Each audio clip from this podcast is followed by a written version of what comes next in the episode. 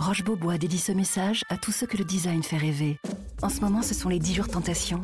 10 jours pour découvrir la créativité des nouvelles collections et profiter de prix très séduisants sur une sélection de meubles et de canapés Roche Beaubois. Mais ne perdez pas de temps. Les prix Tentation Roche Beaubois, c'est jusqu'au 25 mars seulement.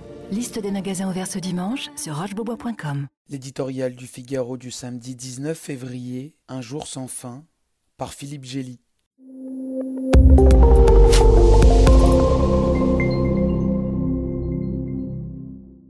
Il y a onze ans, une guerre atroce était sur le point d'éclater en Syrie, sans commune mesure avec les autres printemps arabes, écrasés dans le sang ou consumés dans l'anarchie. Quatre ans plus tard, les massacres conjugués de Bachar el-Assad et de l'État islamique provoquaient le déferlement d'une vague d'immigration inédite sur l'Europe, près de deux millions de réfugiés entre 2015 et 2016. Choc humain, économique et politique que les pays membres de l'UE, pour ne pas l'avoir vu venir, ont géré en ordre dispersé, de l'Allemagne toute porte ouverte par Angela Merkel à la Hongrie bardée de barbelés par Viktor Orban.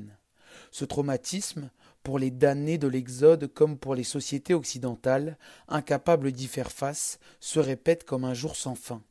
Dans la foulée de la crise afghane et des manipulations migratoires de la Biélorussie, le chaos qui menace le Sahel et les tambours de guerre qui résonnent à l'Est mettent l'Europe à la merci d'un nouvel exode massif. Aucun doute sur la destination d'un à cinq millions d'Ukrainiens potentiellement jetés sur les routes. Ce sera cap à l'ouest.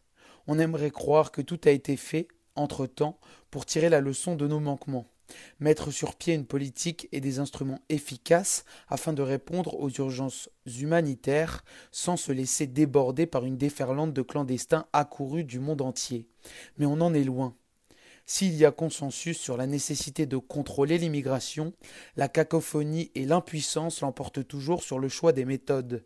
L'UE a empilé sparadra sur sparadra, payant la Turquie pour garder des Syriens, qu'elle utilise comme une arme asymétrique, renforçant les patrouilles aux frontières sans parvenir à sécuriser celles-ci, négociant sans réel succès avec les pays d'origine et de retour, échouant même à instaurer des mécanismes de cohésion entre ses membres pour présenter un front uni aux migrants à la carte.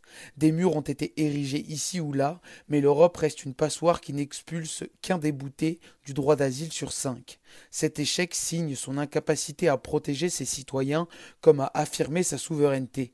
Bruxelles devrait y consacrer tous ses efforts, avant d'être disqualifiée par des États tentés de refermer leurs frontières.